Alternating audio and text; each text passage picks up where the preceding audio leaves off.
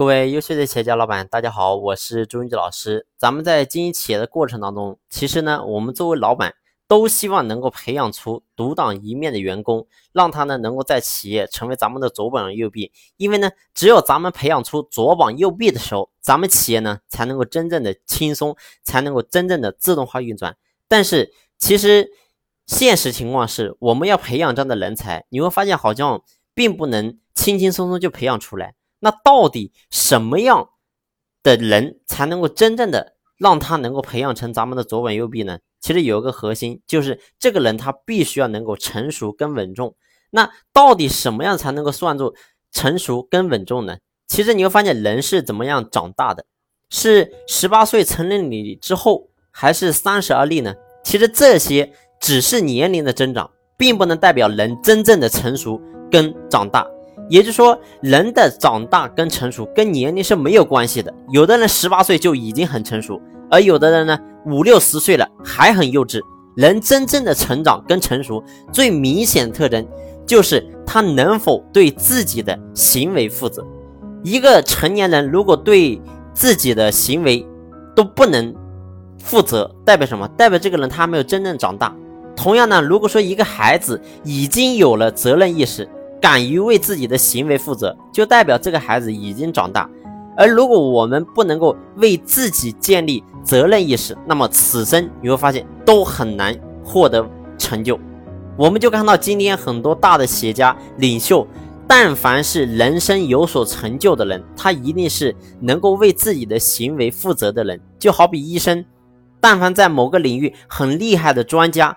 都一定是敢于为自己有所行为负责的人。如果说一名医生都不敢对自己的行为负责，那么你会发现他注定会被这个行业所淘汰。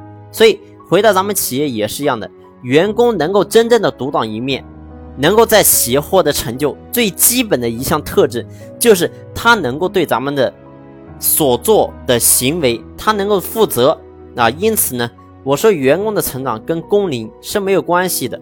更大的成长是在于责任意识的建成。